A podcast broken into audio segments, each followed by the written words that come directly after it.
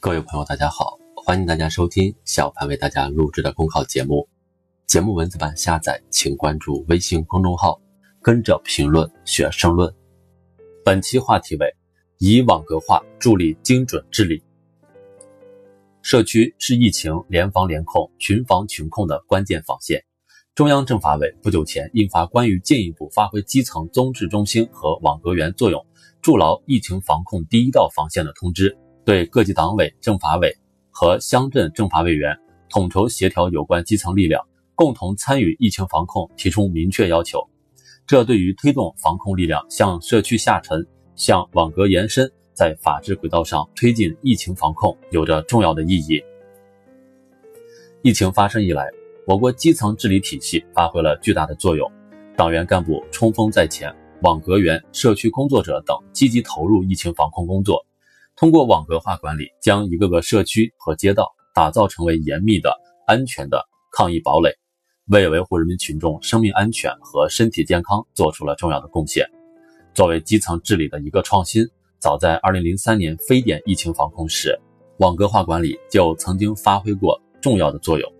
当前，随着信息化技术的发展，网格化管理日益成为一种新型城市治理模式。也正因为如此，习近平总书记强调，强化社区防控网格化管理。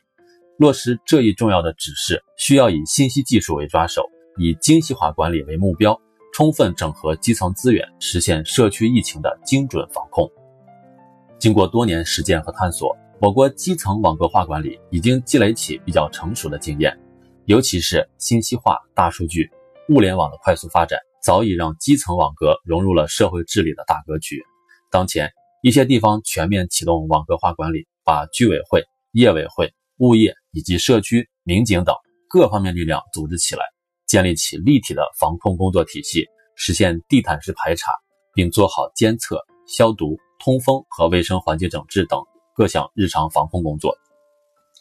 接下来还要进一步统筹整合现有的基层力量，推动相关部门协调联动，共同做好信息收集、研判形势、解决诉求、化解风险等工作。以网格化管理精准防控疫情，需要善用互联网、大数据等技术手段。在疫情防控中，许多地方运用技术手段，结合本地实际，推出了一系列举措，比如用无人机巡逻、用社区 APP 收集信息等，取得了很好的效果。未来有必要进一步完善数字化管理模式，缓解基层人手不足的压力。比如在收集核查信息时，能不能搭建线上便捷渠道，减少信息重复、采集录入，及时响应群众需求。一些地方人手有限，能否引导社会组织积极参与，协助开展疫情防控工作？一些地方信息化程度相对不足，能否开发一些软件或小程序，方便网格员开展工作等等。推动防控力量向社区下沉、向网格延伸，不仅仅是防控人员的下沉，更是防控重心的下沉，防控资源的下沉。这需要基层干部找准中央要求与本地实际的结合点。现实中，一些地方存在网格员忙于应付各种表格和要求，真正的防控工作顾不过来的情况，还有个别地方出现过度管控、忽视法治要求的现象。对此，中央政法委的通知要求，及时推动纠正形式主义、官僚主义倾向，明确网格员的具体任务。疫情防控期间，网格员原则上由所在社区调度，避免多头指挥。同时，要求引导社区运用法治方式和法治思维，开展疫情防控相关工作，避免出现过度管控做法。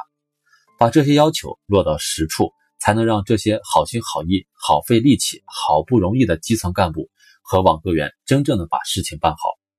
网格化管理是基层社会治理的创新，通过疫情防控检验和完善社区网格化管理机制，补短板、堵漏洞、强弱项，才能更好地激励我们的治理效能，彰显制度优势，坚决打赢疫情防控阻击战。本节目所选文章均来自人民网、求是网、学习强国。申论复习请关注微信公众号跟着评论学申论。